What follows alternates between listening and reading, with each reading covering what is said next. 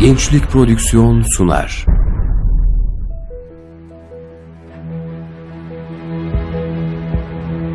Bizim davamız İslam'dır. Gayemiz Allah'ın rızasını kazanmaktır. Hedefimiz hak nizamını hakim kılmaktır. Arzumuz tüm insanlığın saadetidir. Yolumuz ikna metodudur, cihattır. Bu dava için çalışmak herkese nasip olmaz. İster gecenizi gündüzünüze katarak çalışın, ister yan gelip yatın. Bu hak davanın başarısını ne bir gün öne alabilirsiniz ne de bir gün geciktirebilirsiniz. Bütün mesele bu şerefli davada nasıl bir imtihan vereceğinizdir.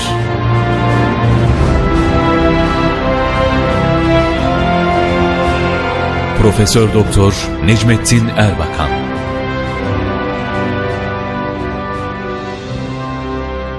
Davam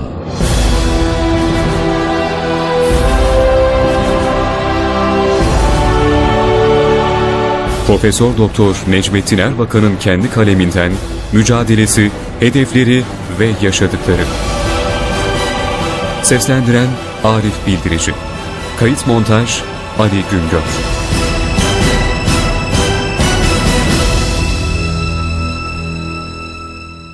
Saadet hep beraber olur. Komşusu açken kendisi tok yatan mutlu olamaz. Bir toplumun öbür toplumu sömürmesi, fakir bırakması, gelişmesini engellemesi sonunda o toplum için de zararlıdır. Nitekim batılı ülkelerin 20. asırdaki bu vicdan ve ahlaktan mahrum uygulamaları sonunda zenginler daha zengin, fakirler daha fakir hale gelmiş, toplumlar arası gelir dağılımı bozulmuş, fakir ülkeler borçlarının faizlerini dahi ödeyemeyecek hale gelmiştir.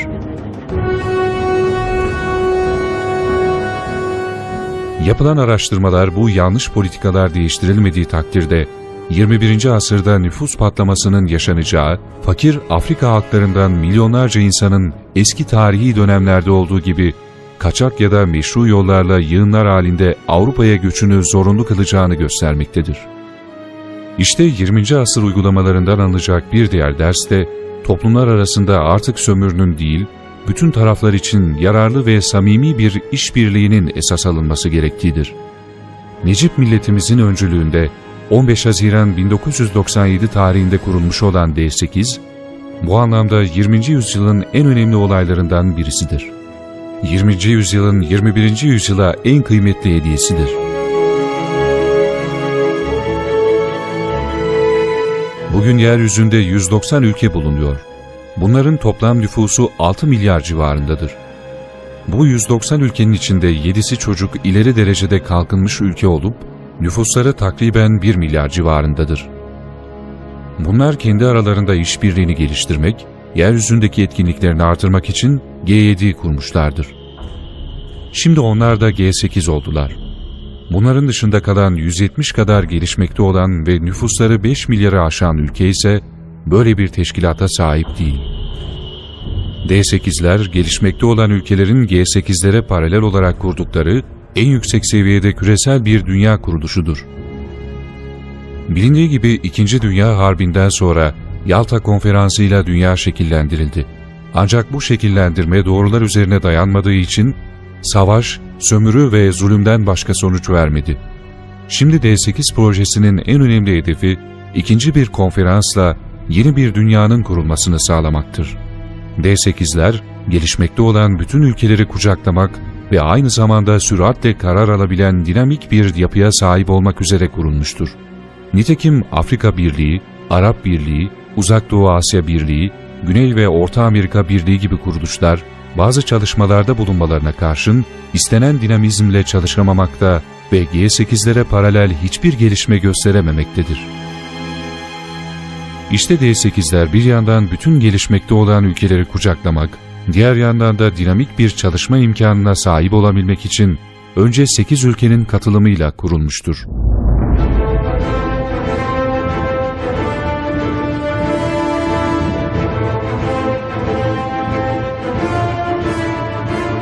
Endonezya, Malezya, Bangladeş, Pakistan, İran, Mısır, Türkiye, Nijerya'dan oluşan D8 ülkeleri, coğrafi konumları ve temsil durumlarıyla çekirdek bir yapı olarak ortaya çıkmıştır. Gelişmekte olan bütün ülkeler ve tabii ki en başta Türk Cumhuriyetleri ve diğer Müslüman ülkelerin nüfusları ne olursa olsun D8'lerin doğal üyeleridir. D8'ler üye ülkelerin iç işlerine karışmamak ve her birinin bölgesel antlaşmalarındaki taahhüt ve haklarına halal getirmemek temel prensibiyle kurulmuştur. Evrensel bir kuruluş olan D8'lerin gelişip güçlenebilmesi için birbirlerinin iç işlerine karışmaması ilke edinildiği gibi her birisinin katıldığı bölgesel kuruluşlarla ilişkilerine de saygı göstermek, lüzumsuz problemlerin ortaya çıkmasına sebebiyet vermemek gerekli görülmüştür. D8'ler işbirliği yaptıkları takdirde çok büyük bir atılım potansiyeline sahiptir. Bu büyük potansiyeli kendi üyeleri ve bütün insanlık için geliştirmek, D8'lerin bir diğer kuruluş amacıdır. Hedefleri açısından laf değil, iş üretmeyi benimseyen D8'ler, daha kuruluşları sırasında hangi sahalarda, hangi konulara öncelik vereceklerini uzmanlarıyla araştırmıştır. Her bir ülkenin hangi konuda yürütücü olacağı, hangi projelerin gerçekleştirilmesine öncülük yapacağı plan ve programa bağlanmıştır. Bu planlama sırasında Türkiye'ye sanayi sahasında atılım yapacak projelerin öncülüğü görevi verilmiştir.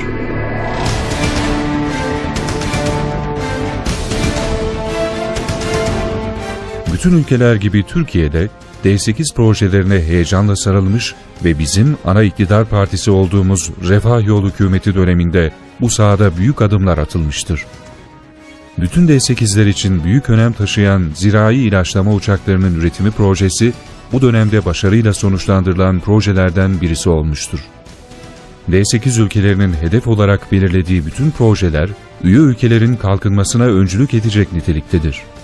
Bunların gerçekleştirilmesi, D8 hedefleri bakımından gerek o ülke halkı gerekse insanlık için çok büyük önem taşımaktadır. 20. asrın tecrübelerine dayanarak 21. asra girerken yeni bir dünyanın kurulması, başta 820 milyonluk 8 kurucu üye ülkenin kalkınması ve sömürülen 5 milyar insanın huzur ve saadeti için D8 üyesi ülkelerin özverili çalışmaları şarttır. D8'in bütün bu ülkelerin hakları arasında dostluk ve kardeşlik vesilesi olarak da önemli bir yeri bulunmaktadır. Sovyetler Birliği dağıldıktan sonra sadece kardeş Türk Cumhuriyetlerinde değil, bütün Sovyet bloğunda İslam'ın yayılması ve adil bir düzenin kurulması için gayret ettik.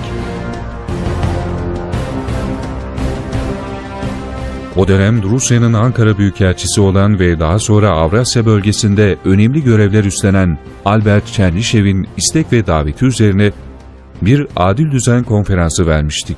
Her birisi bir gün boyunca olmak üzere üç ayrı bölüm halinde adil düzen briefingleri vermiştik. Rusya Büyükelçiliğindeki bu konferanslarımıza Rusya'dan özel olarak gelen profesörler de katıldı.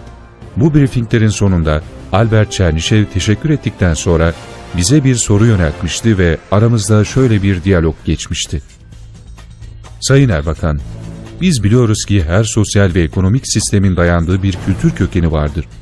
Bu bakımdan bize sunduğunuz bu adil düzenin hangi kültür temellerinden çıkartıldığını merak ediyorum. Biz de dedik ki, Sayın Çernişev, siz neyi arıyorsunuz? Sovyetler dağılıyor, biz gerçeği arıyoruz. Sizce gerçek nedir? Gerçek gerçektir, başka ne olabilir? Gerçek Allah'ın kainatta yarattığı her şeydir. Gerçek önümüzde duruyor. Bizim onu görmemiz lazım. Ama bizim bulduğumuz şey ilmi olsun istiyoruz.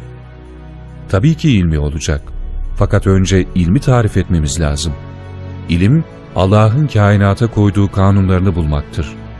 İster aklınızı çalıştırarak o kanunlara tabii bir şekilde ulaşın, isterseniz Allah'ın gösterdiği Kur'an-ı Kerim'e bakın, aynı sonuçlara ulaşırsınız. Çünkü bizim düşüncemize göre bir gerçeği ilimde bulduğumuz zaman aynı gerçeği dinde de bulmamız lazımdır. Bu bakımdan ilim artı din eşittir gerçek formülü geçerlidir dedik. Bunu duyan salondakilerin nasıl derin bir düşünceye daldıklarını şimdi bile o gün gibi hatırlıyorum.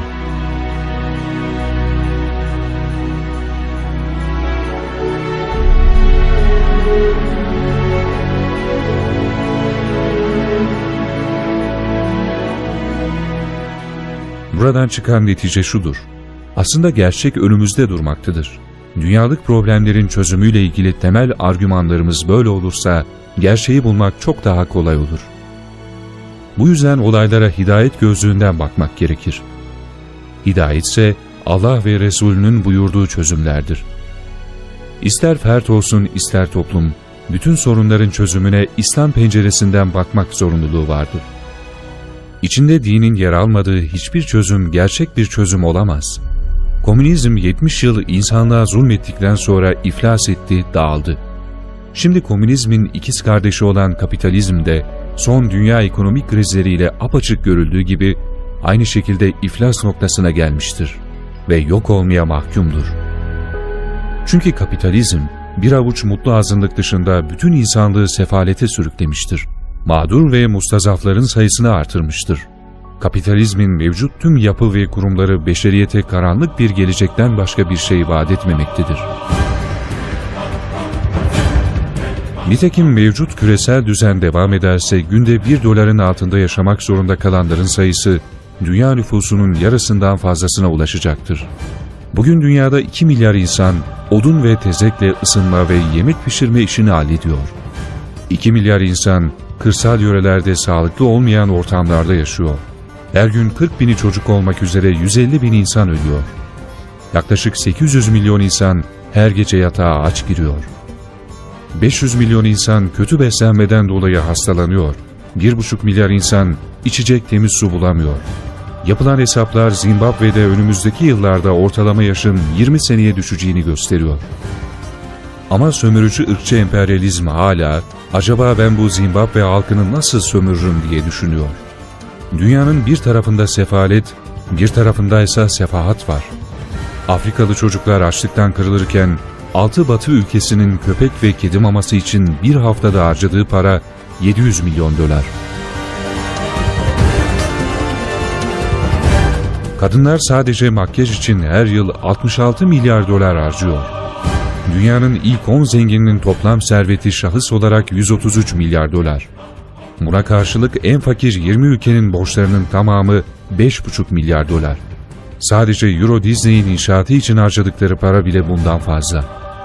Oysa zengin ülkeler sahip olduklarının yüzde birini fakir Afrika'ya verseler, tek bir yoksul, tek bir aç kalmayacak. İşte böyle acımasız bir düzendir bu sömürü düzeni. Bu nizamın yürümesi mümkün değildir. Bu nizam bir ezen ezilen düzenidir. Tıpkı komünizm gibi bu düzende yok olacaktır.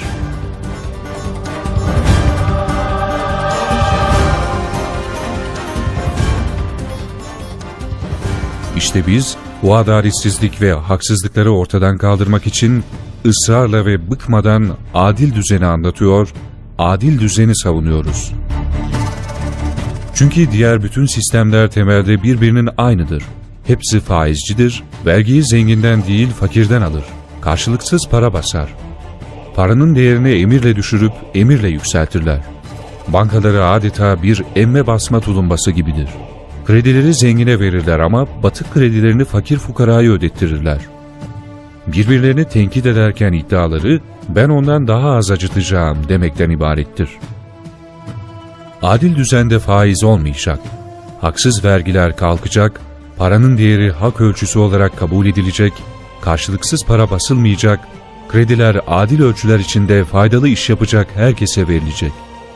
Böylece herkes bugünkü düzende bir ekmek aldığı parayla üç ekmek alma imkanına kavuşacak.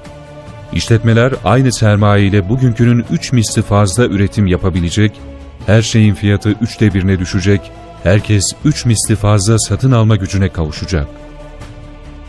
Adil düzende hangi inançtan, hangi soydan olursa olsun, bütün insanlık doğuştan gelen ve değişmeyen haklara sahiptir. Bunlar peygamberlerin öğrettiği haklardır. Herkesin ifade hürriyeti, öğrenim hürriyeti, örgütlenme hürriyeti, yaşama hürriyeti, ibadet etme hürriyeti vardır. Bu hürriyetlerde bir noksanlık varsa o ülkede insan haklarından bahsedilemez. Bunlar temel insan haklarıdır. Hak dediğimiz zaman bunu böyle kabul edeceğiz. Adalet gereği doğan haklar vardır. İki tane insana aynı işi yaptırmışım.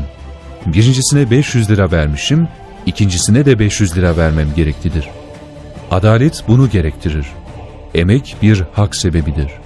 Ben çalışmışım, sizin külfetinizi azaltmışım, nimetinizi çoğaltmışım.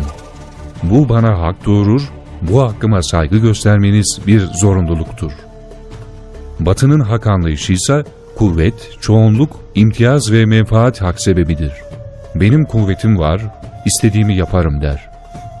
George W. Bush, benim Irak'ta çıkarlarım var, ben kuvvetliyim dedi ve gitti Irak'ı alenen ve hayasızca işgal etti. Bir ülkenin tahribine ve milyonlarca insanın ölümüne neden oldu.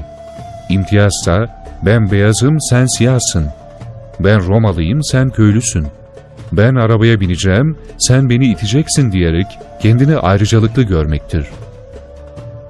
Çoğunluğu hak sebebi sayanlar, parmak kaldırıp indirmekle hak ihtaz edeceklerine inanırlar. Oysa doğru parmakla bulunmaz. Doğru akıl ve ilimle bulunur. O da İslam'dır. Adil düzenin öngördüğü sosyal yapı, insan merkezli, hakkı üstün tutan ve paylaşımda adaleti tesis eden bir anlayışa dayanmaktadır. Adil düzenle diğer zihniyetlerin temsil ettiği düzen arasında büyük farklar vardır. Bu farkların her birinden dolayı diğer zihniyetin ilkeleri insanlığa hiçbir hizmet sunamaz. Nedir bu farklar? Milli görüş dışındaki diğer zihniyetler maneviyatçı değildir. Alın hepsinin programlarını okuyun, içerisinde maneviyat yoktur. İçerisinde ahiret yoktur.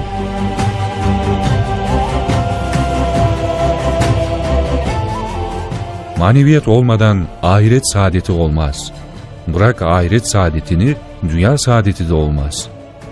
Neden bir insan şehit olacak? Vatanı nasıl koruyacak?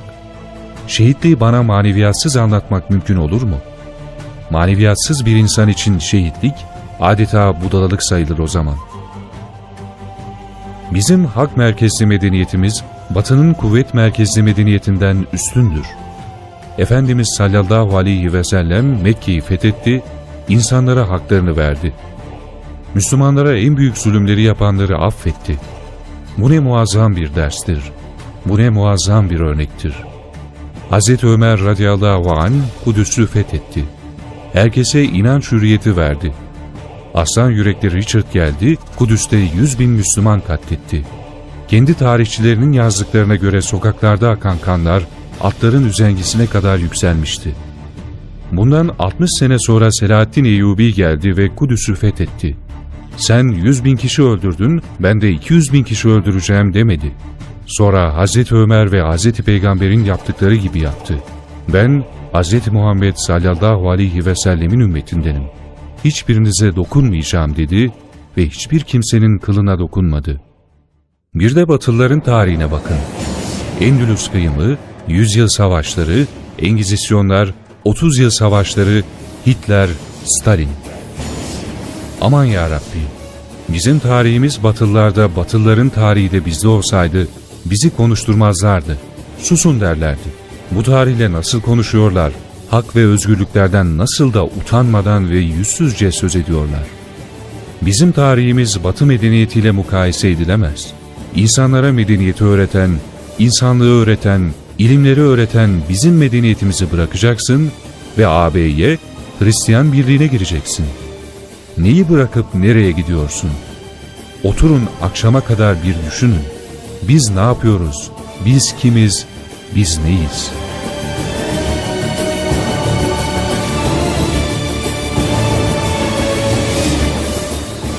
Onun için bizim medeniyetimizi Avrupa medeniyetinden küçük görmek en büyük hatadır ve bu şekilde düşünenler insanlığa ve milletimize hizmet edemezler. Taklitçiler adil bir dünya kurmak gerektiğini akıllarından bile geçirmezler. Yeni bir dünya kurmak lazım geldiğinden hiçbirinin haberi yoktur. Çünkü böyle bir dünyadan haberi yoktur. Bundan dolayıdır ki bu dünyayı baştan sona düzeltmeden, bir saadet dünyası kurulmadan insanlığa hizmet edilemez. Onun için bu zihniyetlerin uğraştıkları çocukça şeylerle hizmet olmaz.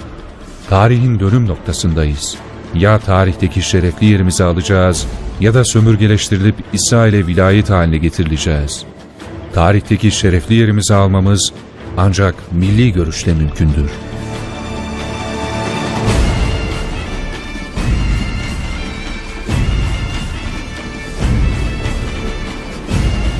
Uygulanan yanlış ve gayrimilli politikalarla ülkemiz adım adım İsrail'e vilayet yapılmak istenmektedir.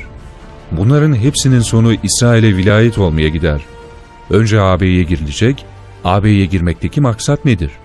AB'nin kapısına zincirle bağlayacaklar. 15 sene müzakere sürecek. Her gün hangi tavizlerin verileceği konuşulacak. Adam isterse alacakmış, isterse almayacakmış. Sırası geldiğinde İsrail AB'ye girecek. İsrail'de tek devlet olunacak. Çünkü AB büyüdü, bunu bölümlere ayıralım. Orta Doğu'nun ayrı bir kısım olması gerekiyor denilecek. Sonra İsrail'le Türkiye bir devlet olacak. Bunların gayretleri budur. İsrail'e vilayet yapmaktır. Milletimiz narkozlama yöntemleriyle aldatılmaktadır. Verilen tavizler gizlenmekte, halkımız yanlış ve gerçek olmayan bilgilerle aldatılmaktadır. Bundan dolayı gerçekleri milletten gizleyenler millete hizmet edemezler. Televizyonlar, gazeteler ellerinde, kendileri söylüyorlar, kendileri oynuyorlar. Yanlış bilgi ve sayılarla gerçekleri gizliyorlar. Bugün Birleşmiş Milletler, Dünya Bankası, IMF hep ırkçı emperyalizmin, Siyonizmin kuruluşlarıdır. Tekelci sermayeye hizmet etmektedirler. Bu kuruluşları ırkçı emperyalizm yönetmektedir. Bu dünyayla adil bir hizmet yapılamaz. Bu kurumların yerine yeni bir Birleşmiş Milletler kurulacak. Mevcut dünya düzeninin değiştirilmesi için insanlara yeni bir siyasi irade bilinci verilecek. Teknolojik işbirliği yapılacak ve teknolojide üstün olacaktır. Yeni bir para birimine geçilecek, insanlar dolarla sömürülmeyecektir. Yeni işbirliği anlayışına göre yeni bir dünya bankası kurulacaktır. Bütün ülkelerin halkına ve gelişmesine hizmet edecektir. Yeni bir IMF kurulacaktır. Onun işi sömürü olmayacak, dünyada bir tane bile fakir bırakmayacak şekilde hizmet edecektir. Kültür İşbirliği Teşkilatı olacak ve insanlara gerçek hakkı öğretecek. Şuurlandırma ve tanıtma teşkilatı kurulacak. Doğru haber yayacak ve insanları doğru bilgilendirecek. Kadın ve Aile Koruma Teşkilatı kurulacaktır. Kadınların mağduriyetleri giderilecek ve aile kurumu güçlendirilecektir. Çünkü saadetin temeli aile kurumudur. Yukarıda belirtilen yüksek kuruluşlar D8 üyesi ülkelerinde, D60 ve D160 ülkelerinde 10 tane yüksek kurul olacak ve yüksek yetkilerle donatılacaktır. Örneğin bir film aile kurumunu tehdit ediyorsa, bir film gösterildi mi birçok bürokratik kademelere başvurup uğraşılmayacak. Bu kurul toplanacak, gereken tedbirler derhal bütün ülkelerde alınacaktır. Bütün ülkelerde ifsada çalışılmayacak, ıslaha çalışılacaktır. Yeni dünya böyle bir dünya olacaktır.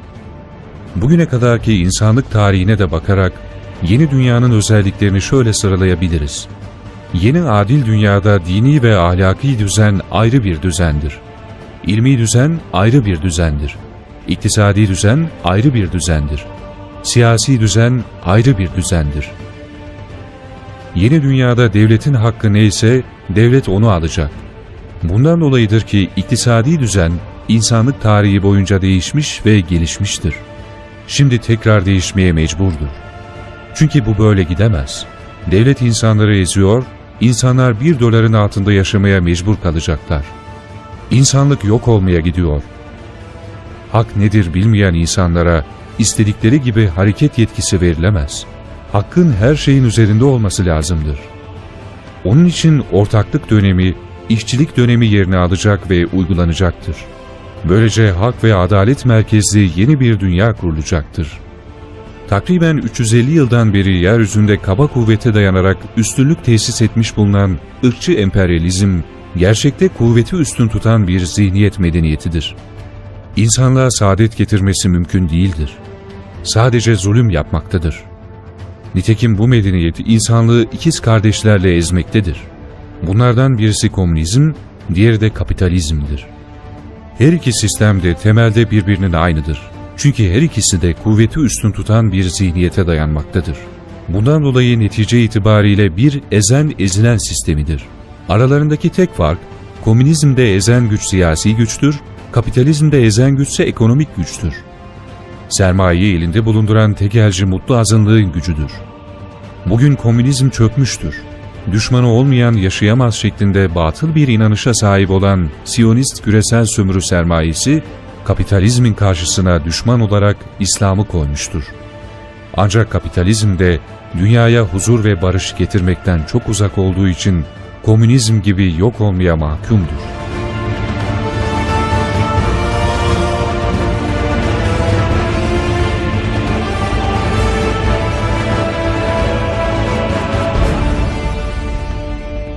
Davam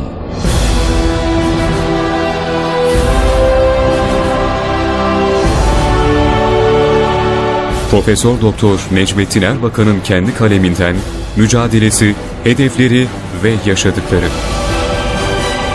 Seslendiren Arif Bildirici. Kayıt montaj Ali Güngör.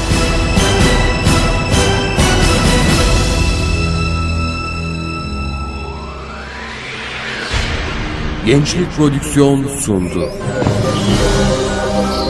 0332 350 7801